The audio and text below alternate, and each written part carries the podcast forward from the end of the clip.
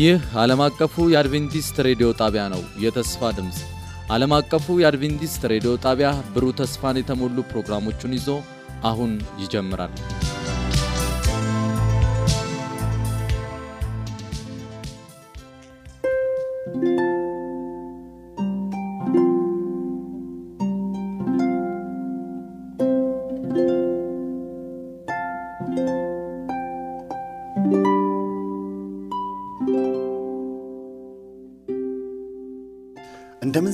ሰነበታችሁ ውድ አድማጮቻችን። ይህ ዓለም አቀፉ የአድቬንቲስት ሬዲዮ የአማርኛ ቋንቋ ስርጭታችን ነው። እንደተለመደው ሳምንታዊውን የመጽሐፍ ቅዱስ ጥናታችን ይዘን ቀርበናል። የዚህን ሩብ ዓመት መርሃ ግብር ስምንተኛው ሳምንት ጥናታችን ላይ ነው የምንገኘው። ዋናው የትምህርታችን ርዕስ ከክርስቶስ ጋር በፈተና ውስጥ በሚል ርዕስ ነው የምናጠናው። ዛሬ ደግሞ የምናየው የማይታየውን ማየት ይላል። የማይታየውን ማየት አብረውኝ ለማጥናት እዚህ ያሉት ወንድሞቼና እህቶቼን ላስታወቅና ወደ ጥናታችን እገባለሁኝ።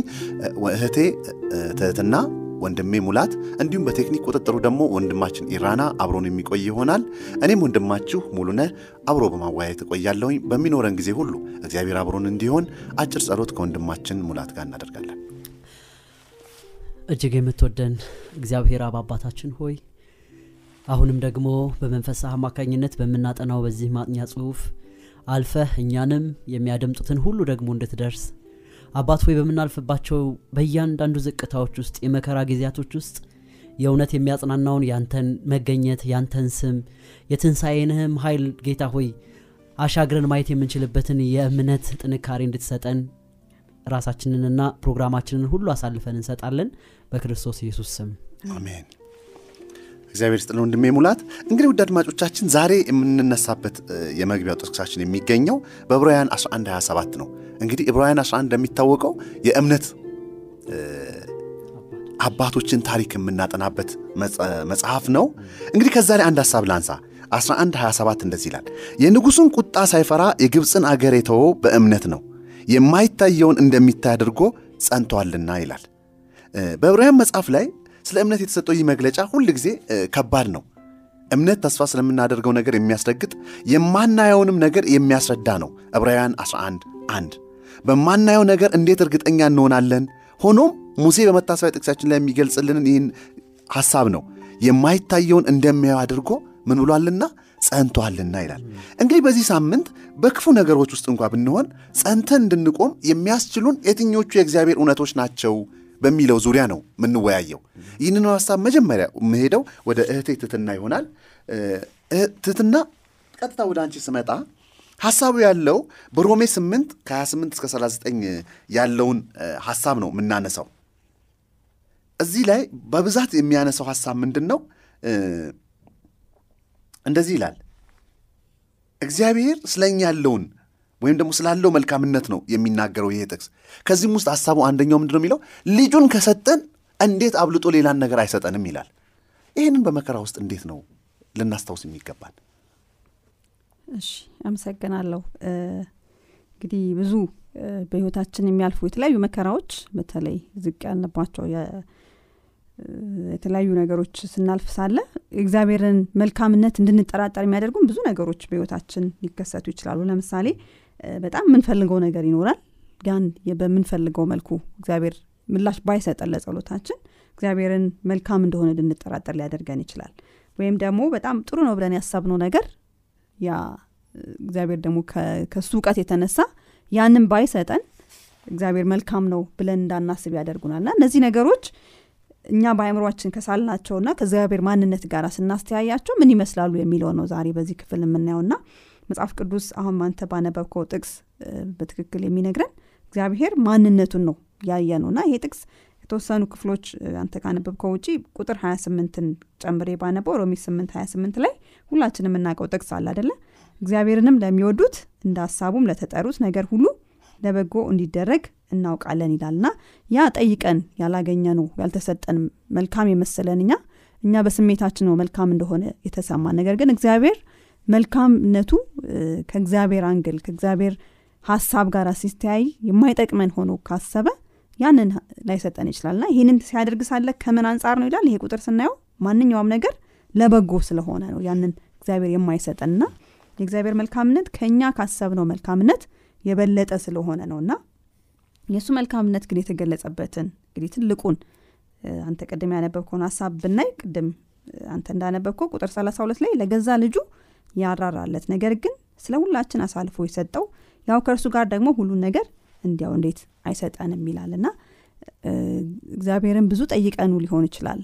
እግዚአብሔር አልሰጠንም ብለን በእግዚአብሔር ላይ እንድንቆጣ እንድናጉረመር የሚያደርገን የራሳችን የጠበቅናቸው ነገሮች ይኖራሉና ያልሰጠበት ምክንያት ቅድም እንዳየኑ ለመልካም ነው። ለእኛ መልካምነት እግዚአብሔር ከኛ በላይ ስለሚጨነቅ ነው። ለመስጠት ከሆነ እግዚአብሔር ያልሰጠው ነገር ምንም የለም ነው ይሄ ቁጥር እየነገረን ያለው። የሰጠው ትልቁን እንግዲህ ሰማይን ባዶ አድርጎ ነው አንድ ልጁን የጌታ ክርስቶስን ለእኛ የሰጠው። በኃጢአት በወደቅን ጊዜ ለኃጢአታችን ዋጋ እንዲከፍል ከወደቅንበት እንዲያነሳን እግዚአብሔር ሰማይን ባዶ አድርጎ አንድያ ልጁን እንደገናም ደግሞ ራሱን ነው አደለ ክርስቶስ እግዚአብሔር እንደሆነ እናውቃለን። ምክንያቱም ቃል በመጀመሪያ ቃል ነበረ ቃልን በእግዚአብሔር ዘንድ ነበረ። ያ ቃል ራሱ እግዚአብሔር ነበረ ይለናል ዮሐንስ አንድ ከአንድ እስከ ሶስት ሄደን ስናነብ። እና ራሱን እንኳን ጭምር ለመስጠት እግዚአብሔር ፈቃደኛ ነው። ሰጥቶናልም ሰጥቶን ደግሞ አሳይቶናል ስለዚህ የተከለከልን የሚመስልን ነገሮች አተናቸው ሳይሆን እግዚአብሔር ለእኛ መልካምነት ሲል እንዲጠቅመን ወይም እንዳይጎዳን የሚፈልገውን ነገር ከኛ እያራቀ ሊሆን ይችላል። ወይም ደግሞ እሱ ካሰበው ቅድ ጋራ የማይገጥም መስሎ የታየውን ማንኛውም ነገር እግዚአብሔር ይከለክለናል እንጂ መስጠት ላይ እግዚአብሔር ፈቃደኛ ልጁን እስከ መስጠት ህይወቱን እስከ መስጠት ፈቃደኝነቱን እግዚአብሔር ገልጾልናል። ና በህይወት መከራ ውስጥ በምናልፍበት ጊዜ ያ በውስጣችን የሚፈጠረው በመከራው ምክንያት የሚፈጠሩ መራርነቶች በዚህ በእግዚአብሔር መልካምነት ላይ ተንተርሶ እንደገና ጥንካሬውን ሊያገኝ ይገባል። እንደገና ተነስተን የፈለገ ይሁን እግዚአብሔር ግን ለእኔ መልካም ነው ብለን እንድንል ሊያስችለን የሚገባው ትልቁ የእግዚአብሔር ማንነት መልካምነቱ ህይወቱን እስከ መስጠት የደረሰው መልካምነቱ መሆን አለበት። እውነት ነው። እግዚአብሔር ይስጥልኝ ትህትና። እንግዲህ እግዚአብሔር ለእኛ ያለውን ርራይ እውነታውን በክርስቶስ ሞት ድረስ ከገለጠው እንዳልሽው በመከራ ውስጥ በምንሆንበት ጊዜ ከዚህ የበለጠ ጥርጣሬዎቻችንን ሊያጠፋልን የሚችል የእውነት ማጣቀሻ ልናነሳ አንችልም። እዚሁ ላይ ልገንባ። አሁን ቅድም ብለሻል ሁሉን አሳልፎ ይሰጠናል የሚለውን ሀሳብ ሁሉን ባይሰጠንም እንኳን ነገር ሁሉ ለበጎ ነው በሚለው balance አድርገናል። እዚሁ ሀሳብ ላይ ልቀጥል ወደ ወንድሜ ሙላት ልምጣ። ዮሐንስ 14 14 ላይ እንደዚህ ይላል ምንም ነገር በስሜ ብትለምኑ እኔ ያደርገዋለሁ እንደውም ብዙ ጊዜ እኮ ስንጸልይ በተለምዶ ብዙ ነገር እንጠይቅና በኢየሱስ እንዴት ነው? እሱ ሁሉ ይሰጠናል? ደግሞ ኢየሱስ ይሄንን ሲለን ምንድን ያለን? ምንድን ነው ማሳየት የፈለገው?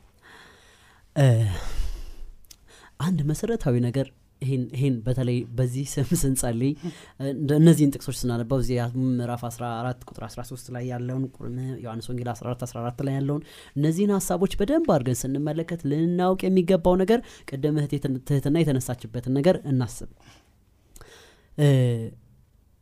እግዚአብሔር ለእኛ ያላደረገው ነገር የለም። አሁን የምንጠይቃቸው ጥያቄዎች ሁሉ በመጀመሪያ የእኛን ህይወት የእኛን ስራ የእኛን ነገር ጥንቅቅ አድርጎ የሰራውን ጌታ ስራ ለመስራት እና ለስሙ ክብር ለመኖር ነው የምንጠይቃቸው ጥያቄዎች ሁሉ እግዚአብሔር ምክንያቱም የእኛ ስራ እኮ ተሰርቶ አልቋል። አይደል? ከዛ የሰራልንን ያንን ጌታ ለማገልገል ደግሞ እንጠይቃለን።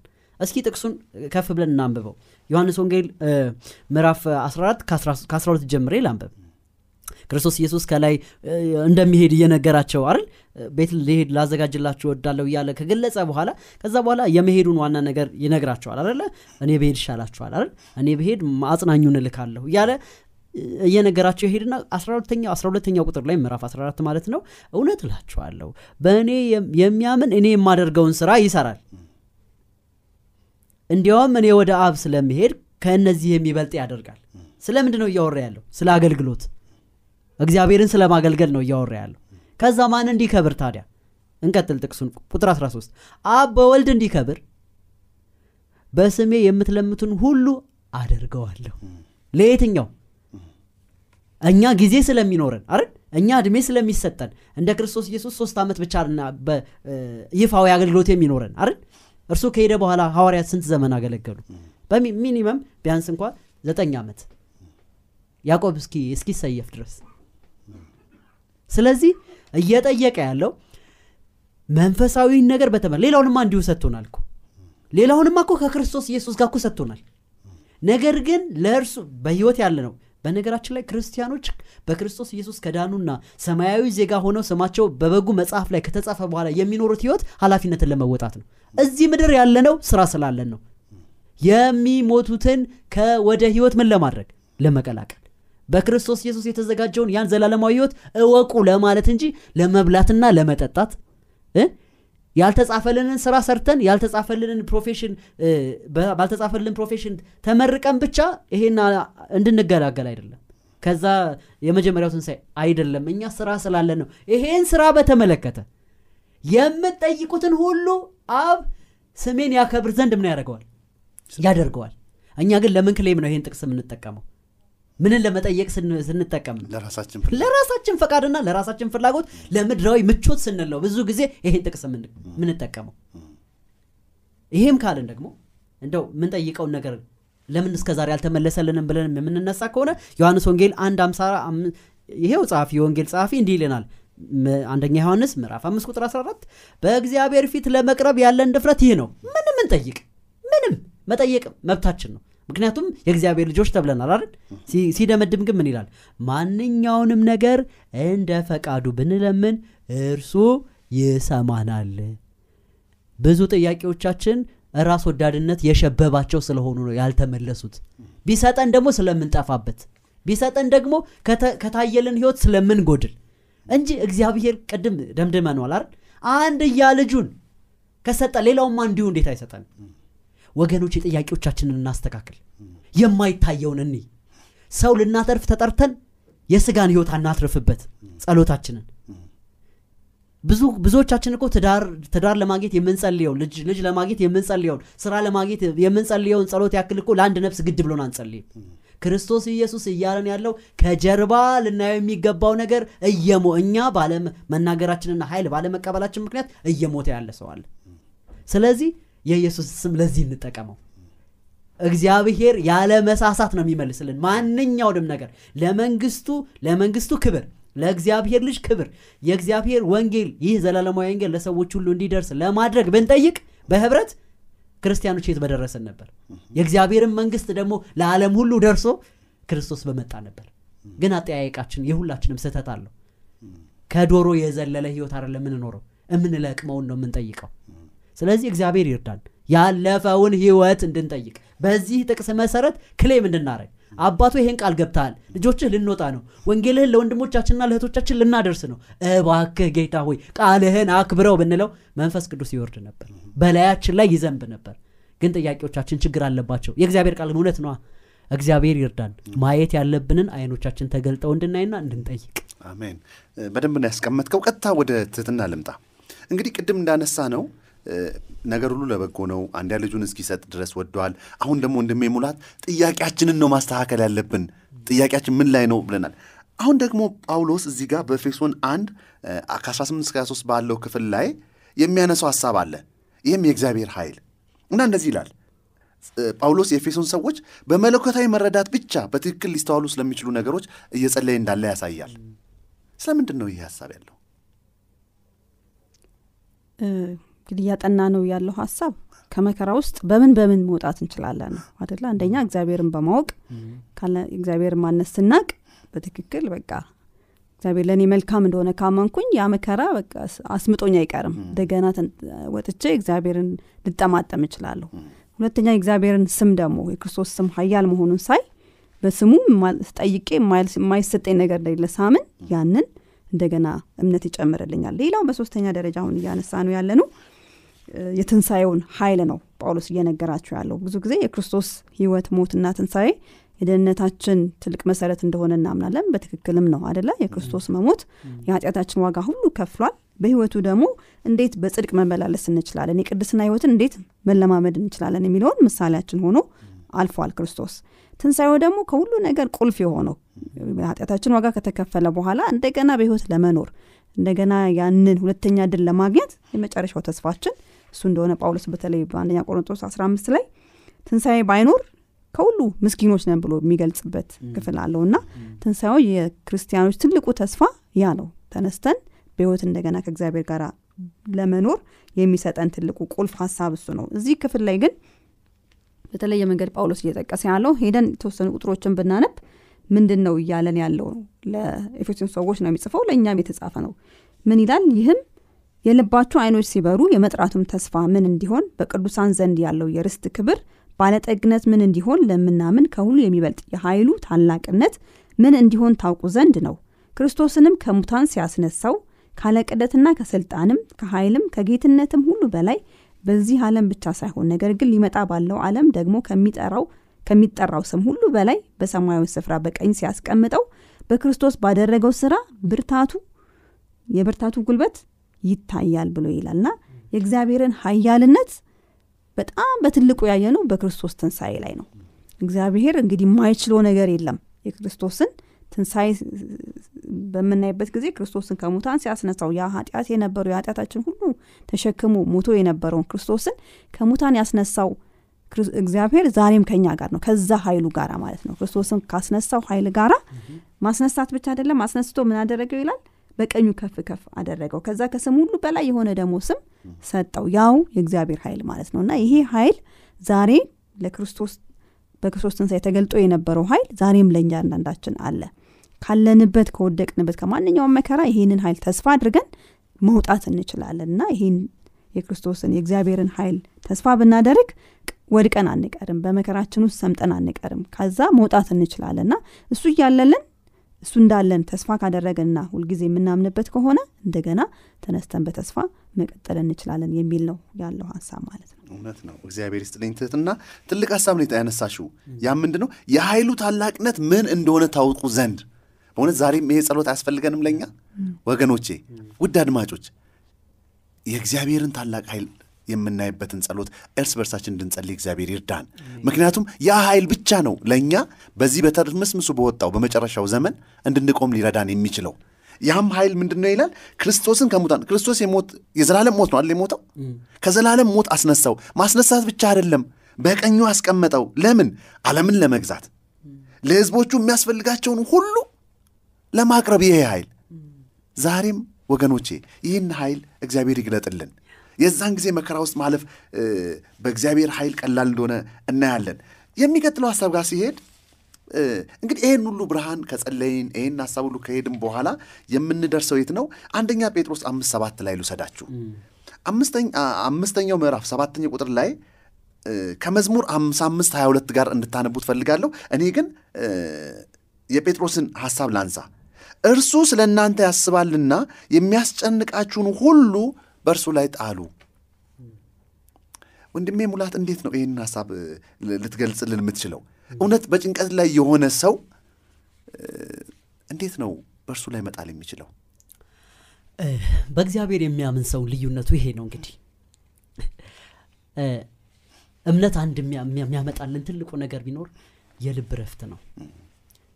መቼም በዚህ ዘመን የሚኖር ሰው ያለ እግዚአብሔርና ያለ ክርስቶስ ኢየሱስ የሚኖር ሰው ጭንቀትህን ሰው ላይ ጣለው ብትሉት ሊጥልላችሁ አይችልም።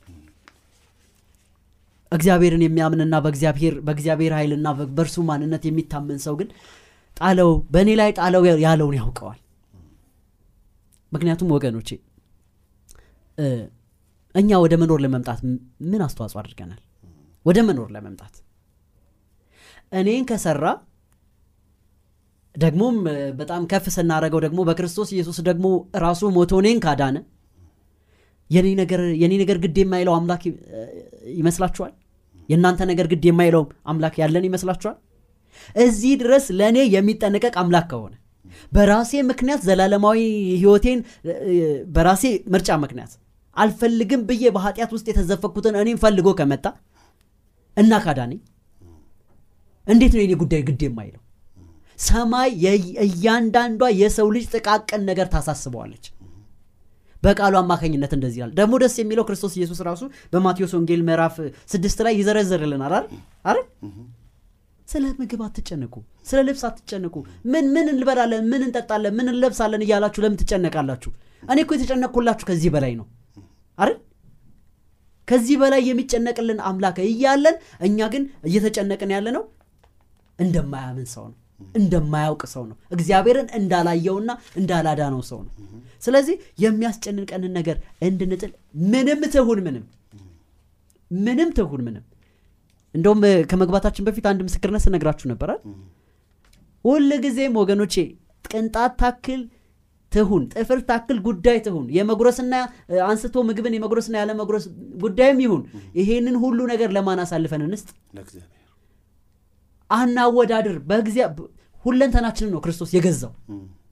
እያንዳንዷ ደቂቃና እያንዳንዷ ሰዓት የክርስቶስ ኢየሱስ ደም ተከፍሎበታል። እንዴት የእኛና የእሱ ብለን ጎራ እንለያለን? እኛ የኛ አይደለንም ጳውሎስ እንደሚለው አይደል? ገላትያ ምዕራፍ ሁለት። በደም ተዋጅታችኋል በቃ ከዚህ በኋላ የምንኖረው ህይወት ባዳንን በክርስቶስ ኢየሱስ ብቻ ነው። ስለዚህ የሚያስጨንቀንን ሁሉ ለእሱ ምን እናርገው እንስጠው። ልንጨነቅበት የሚገባው ነገር ግን አለ ነው። የሰንበት ትምህርቱ እያለን ያለው የምናጠናው ጽሁፍ እያለን ያለው። ልንጨነቅበትና የሚገባው ነገር ግን ልናስበው ልንጨነቅም አይደለም። ልናስበውና ልናሰላስለው በዛ ማሴት ልናደርገው የሚገባው ነገር ሁሉን ተዉትና ለእኔ ለእኔ ስጡኝና የሚያሳስባችሁን ነገር እንዲህ ይላል ስድስት ሁላችንም እናውቀዋለን ግን የምር የህይወታችን አካል እንዲሆን እግዚአብሔር ይርዳል እንደዚህ ይላል ስድስት ሰላሳ ሶስት ነገር ግን ይልና ከሁሉ አስቀድማችሁ ግን አይደል የእግዚአብሔርን መንግስት ጽድቁንም እሹ ሌላ ሁሉ ይጨመርላችሁ አሜን። እግዚአብሔር ይርዳል አሜን። እግዚአብሔር ይባርክ ወንድሜ ሙላት። እውነት ነው። ጭንቀት በተለያዩ ምክንያቶች ሊፈጠር ይችላል ወገኖቼ። ጭንቀት በስራ ጫና ሊሆን ይችላል። ሳይጠበቁ በሚፈጠሩ ነገሮች ሊሆኑ ይችላሉ። ድንገት የሚከሰቱ በቤተሰብ ውስጥ በሚደርሱ ነገሮች ሊሆን ይችላል። ስራ ማጣት ሊሆን ይችላል። ትዳር ማጣት ሊሆን ይችላል። የጤና የገንዘብ እጥረት ሊሆን ይችላል። ነገር ግን ወገኖቼ ከዛች ከወፏ ይልቅ እኛ ለእግዚአብሔር የከበርነን ስለዚህ የሚያስጨንቃችሁን ሁሉ በእርሱ ላይ ጣሉ። ቀጥታ ወደ ትትና ልምጣ። ወደ እሱ ላይ ጥለንስ? ወደ እሱ ላይ ከጣልም በኋላ እግዚአብሔር እየሰራ እያለ በማይመስለንስ ሰዓት እግዚአብሔር ስራ ላይ አለመሆኑን ወይም ደግሞ መሆኑን መለየት በሚቸግረን ሰዓት እንዴት ነው ታማኝ መሆን የምንችለው? ይሄ አሁን በጣም ከባድ ሰዓት ነው የሚሆነው ብዙ ጊዜ። በመከራ ውስጥ ስናልፍ ማንም ሰው በቃ ግድ አይለውም ብለን የሚል ስሜት ሲሰማን ወይም በአጠገባችን የሚረዳን የለንም ብለን በምናስብበት ጊዜ በጣም መከራውን ከባድ ያደርገዋል። ምክንያቱም የሚሰማን የለም ምክር የሚሰጠን የለም የሚያጽናናን ሰው የለም። እና ይህንን ክርስቶስ በተለይ ተለማምዶታል በጌተሰማኔ ላይ። ደቀ መዛሙርቱ ብዙም አልታስተዋሉትም እያለፈበት ያለውን መከራ እና ልክ የዛን አይነት ስሜት ሲሰማን ሀዘኑ ከባድ ነው የሚሆንብን። የእስራኤል ልጆችም በተለያየ ቦታ ተመሳሳይ ስሜት ውስጥ ወድቀው ነበር። በተለይ የመጀመሪያ ጊዜ ላይ ወደ ባቢሎን በምርኮ በሄዱበት ጊዜ በዛ እግዚአብሔር እንግዲህ ጊዜው እስኪፈጸም ድረስ በዛ እንዲቆዩ ቤት ሰርተው አግብተው እንዲኖሩ የእግዚአብሔር ፈቃድ ነበረ። ነገር ግን ጊዜ እየገፋ ሲሄድ በቃ መከራቸው እንደበዛባቸው እግዚአብሔር ትዝ እንደማይለው ስለ እነሱ ጉዳይ የተወው መስሎ የተሰማቸው ጊዜ ነበርና በዛ ስሜት ውስጥ ሆነው ኢሳያስ ግን የተናገረው ማጽናኛ ቃል ነበረ። ምን ብሎ ተናገረ? መጀመሪያ ቁጥር ላይ ሄደን ብናየው ኢሳያስ ምዕራፍ አርባ ቁጥር አንድ ላይ ምን ይላል?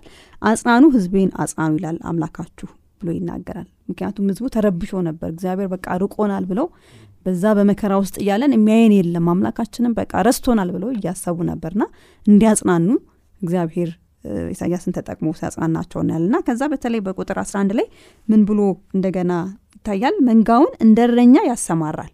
ያ ማን ነው እግዚአብሔር ነው አይደለ ጠቦቶቹን በክንዱ ሰብስቦ በብብቱ ይሸከማል። የሚጠቡትንም በቀስታ ይመራል ይላልና እግዚአብሔር እስቲል እንደ መንጋዎቹ እያ- እያስተዋላቸው እንደሆነ ርቆ ያለ አምላክ የእነሱ ነገር ግድ ያለው አምላክ ሳይሆን በቀስታ እየመራቸው እንደሆነ ባይታይም እየሰራ እንደሆነ ባያዩትም እነሱ እሱ ግን በቀስታ እየመራቸው እንደሆነ በኢሳያስ አማካኝነት መልእክት ሲሰጣቸው እንመለከታለን። ከዛም እንግዲህ የተናገሩትን ነገር ደግሞ ተነስቶ ሌላም መልእክትም ደግሞ ሲሰጣቸው ከቁጥር ሀያ ሰባት ጀምሮ ደግሞ ምን ይላል? ያዕቆብ ሆይ ይላል። እንግዲህ እስራኤል በዛ ያሉትን ህዝቦች ነው እየነገራቸው ያለው። እስራኤል ሆይ መንገዴ ከእግዚአብሔር ተሰውራለች ፍርዴም ከአምላኬ አልፋለች። ለምን ትላለ ለምንስ እንዲህ ትናገራል አላወክምን አልሰማህምን? እግዚአብሔር የዘላለም አምላክ የምድር ዳርቻ ፈጣሪ ነው። አይደክምም? አይታክትም? ማስተዋሉም አይመረመርም። ለደካማ ኃይልን ይሰጣል። ጉልበት ለሌለው ብርታትን ይጨምራል። ብላቴኖች ይደክማሉ ይታክቱማል።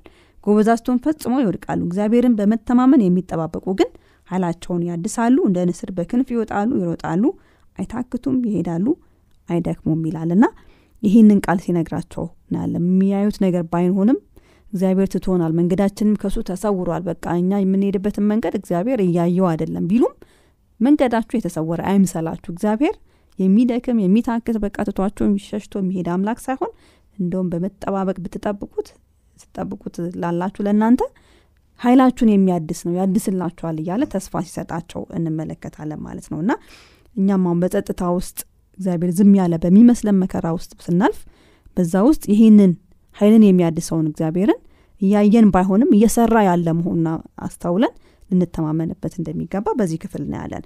በሌላ አቅጣጫ ደግሞ በተመሳሳይ የእስራኤል ህዝቦች እንዲሁ በመከራ በነበሩበት ጊዜ ይሄ የባቢሎን የሰባ ዓመት እስኪፈጸም በአስቴር ዘመን ደግሞ የነበረውን እናያለን። በዛን ጊዜ እንግዲህ እንደምታውቁት በመርዶኪዎስና በሀማ በነበረው ፉክክር አማካኝነት በህዝቡ ላይ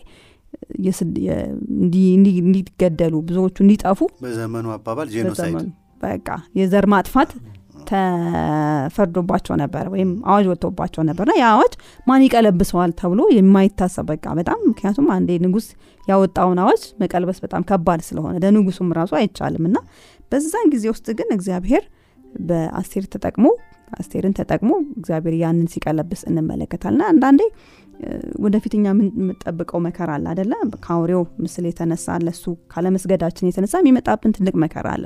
በዛን ሰዓት እግዚአብሔር ጸጥ ሊል ይችላል እንደሚልም ደግሞ መጽሐፍ ቅዱስ ይነገረናል ና በዛን ሰዓት ላይ እግዚአብሔር የለም ብለን አያይንም ብለን መከራ ውስጥ የበለጠ እንዳንወድቅ ወይም በመከራችን በጣም ተስፋ እንዳንቆርጥ ይሄ ልምምድ ያስተምረናል ማለት ነው። እኛም እንደነዚህ የእስራኤል ልጆች እግዚአብሔር በስራ ላይ እንዳለ እንድናስብ ኃይላችንን እንደሚያድስልን ተማምነን እንድንጠብቀው ከእነሱ ህይወት እንማራለን ማለት ነው እና ጸጥ ያለ ቢመስለንም እግዚአብሔር ሁልጊዜ ከኛ ጋር መሆኑን እንዳንረሳ ያስተምረናል። እግዚአብሔር ይስጥልኝ ቴትትና እንደ አንድ ደቂቃ ብሰጥ ሙሌ እንዴት ትጠቀልለዋለ ስለዚህ በምንጠይቃቸው ጥያቄዎች ሁሉ በእርግጠኝነት ሰማይ የሚዘለው ጥያቄ የለም። ሁሉም ጥያቄያችን እግዚአብሔር እየሰማ ይጽፋቸዋል። ነገር ግን ለልጆቹ ላሉበት ሁኔታ ላሉበት እድገት በሚመጥን ሁኔታ ነው መልሶችን ሁሉ እግዚአብሔር የሚሰጠው። በእርግጠኝነት ወገኖቼ ስለ እኛ ደህንነት እግዚአብሔር እግዚአብሔር በዙፋኑ ላይ ያለው አምላክ ሁል ጊዜ የሚሰራ አምላክ ነው። ከጀርባ እየሰራ ነው የሚሰራ እንኳ ባይመስለን እግዚአብሔር ስለ እኛ ግድ የሚለው አምላክ በዙፋኑ ላይ ሆኖ እያየን መሆኑን ልናስተውል ይገባል። አሜን። እግዚአብሔር ይስጥልኝ ወንድሜ ሙላት። ውድ አድማጮቻችን ከዚህ በላይ ብዙ በተወያየን ነበር። ከሰዓት አንጻር ግን በዚህ ለማቆም ተገደናል። ሳምንት ግን በአዲስ ርዕስ አዲስ ውይይት ይዘን እንቀርባለን። ዛሬ ግን በስምንተኛው ትምህርት የማይታየውን ማየት በሚለው ርዕስ ያዘጋጀነውን ትምህርት ትምህርታዊ የሆነ ውይይት በዚህ እንጨርሳለን። በነበረን ቆይታ ሁሉ ክብሩን እግዚአብሔር ይውሰድ። መልካም ሳምንት